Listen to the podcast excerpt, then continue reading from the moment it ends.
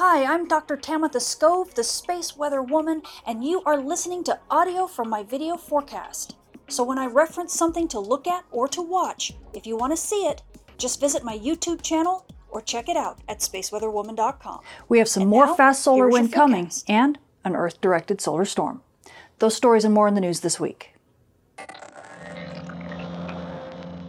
Space weather this week continues to be a bit on the stormy side. As we take a look at our Earth facing disk, we have a coronal hole that's been rotating in through the Earth strike zone over the past couple days. It's been sending us some fast solar wind, and along with a stealthy solar storm, all of that managed to bump us up to G2 levels for a short bit back on the 27th.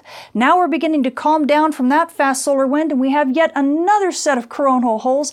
This set is the same set that gave us a G2 level storm back in early September, and it looks like it's poised to do it again. We actually had a solar storm launch back on the 28th from region 3110, and this, this solar storm looks like it's mainly going to the east of of Earth, but uh, NOAA models show that the solar storm might actually clip us. So right around the first, about midday on the first, we're expecting this uh, this solar storm to kind of clip us along with that fast solar wind. So once again, we may be up to G2 levels with storming. Not quite sure it's going to be that intense, but we definitely will find out shortly. Now, also as we take a look at the far-sighted sun, this is stereo A, and it's looking at the sun just a little bit from the side. You can see that big coronal hole sitting around mid, mid disk along with region 3110, and that should get you kind of anchored a little bit. But look to the east limb in stereo's view. You see a lot of brightening in the north.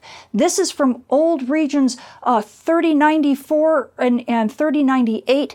These are regions that were, were flare players back uh, about a month ago, and it looks like they've survived their, their far-sighted passage. So we definitely will be expecting the uh, solar flux to stay boosted, and we're going to expect that radio blackouts will still be on the menu. Now switching to our solar storm prediction model, Enlil, this is NOAA's version of the model. The top panel's density, the bottom panel's velocity. You're looking down at the sun from the North Pole with Earth being off to the right. And as we watch the solar storms being launched, you can see that first one, the one in the front, that's the larger of the two. Even though it looks like it's coming out mainly to the east of Earth, as you watch it come out, you can tell we're going to actually get clipped by this solar storm right around the first, probably midday to mid afternoon on the first. And this is actually going to happen right about when that fast solar wind from those coronal holes is going to uh, start hitting Earth as well. So, Aurora photographers, this is good news for you. It definitely means we could be getting some decent aurora show, possibly down into mid latitudes. But amateur radio operators and emergency responders, this is not good news for you because we're dealing with Hurricane Ian. So, all of you that are dealing with the hurricane watch nets, please understand that you're going to deal with radio blackouts potentially on Earth's day side, but then right around October 1st, when this storm hits, you're going to be also dealing with radio propagation issues on Earth's night side as well. So please take these uh, these matters into consideration when you're planning your communications for all that first responding you're doing, as well as realizing that GPS might have some issues during the solar storm. Switching to our moon, we're now coming out of the new moon phase on our way to a first quarter, and by the third, the moon will be about 50% illuminated. So, you night sky watchers, if you want to catch those dim objects in the sky, now's a good chance, but you might want to check your local rise and set times. Switching to our solar storm conditions and aurora possibilities over the coming week, we have been anticipating the fast solar wind from that set of coronal holes that's going to be rotating in through the Earth strike zone and from that solar storm launch that looks like it's supposed to be hitting right around October 1st. Well, guess what? It looks like it's already beginning to hit. We are seeing disturbances in the solar wind now. It's even bumped us up to active conditions. We've settled down a little bit, but it looks like there's a lot more to come. In fact, at high latitudes, NOAA's giving us about a 75% chance of major storm conditions. We are definitely expecting major storm levels at high latitudes, and that could last easily over the second and possibly even the third before we begin to see things calm down.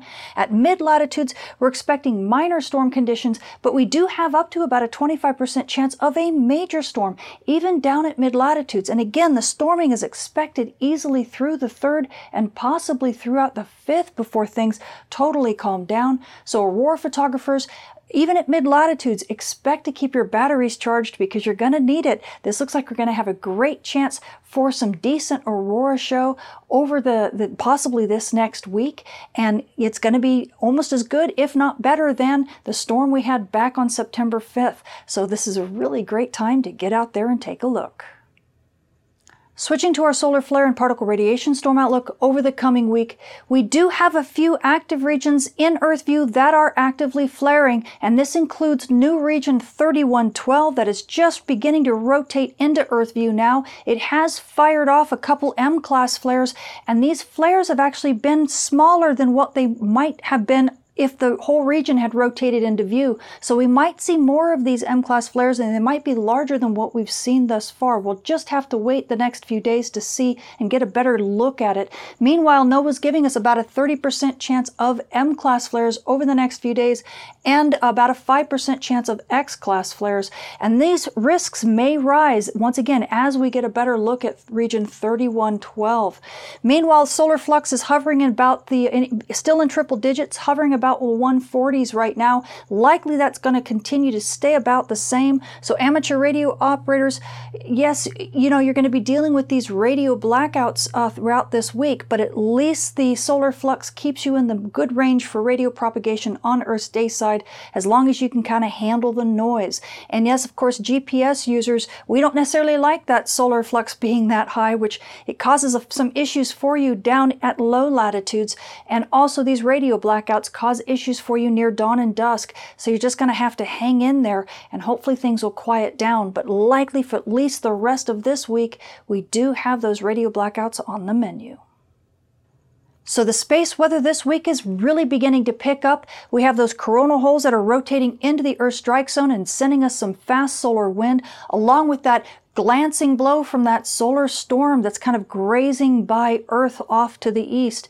And these things together, as a matter of fact, we're beginning to see those effects right now. We've got some disturbance in the solar wind as we speak. It's already bumped us up to active conditions, and it looks like the show is just beginning to get started. So, aurora photographers, even down at mid latitude, you have a great chance for aurora. So, keep your batteries charged and get ready because you could be we could be storming possibly for the next five days or so. Now, amateur radio operators and emergency responders, I know you're dealing with Hurricane Ian and I know this is a problem for you, but as this fast wind begins to ramp up, just realize you will have issues on Earth's night side. And of course, dealing with radio blackouts on Earth's day side is not going to help very much.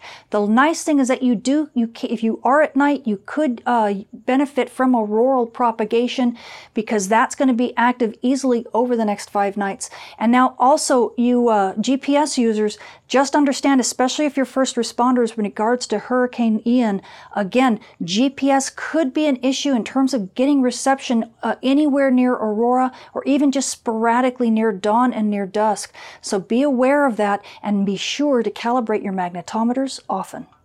I'm Tamitha Skov. Thank you for listening.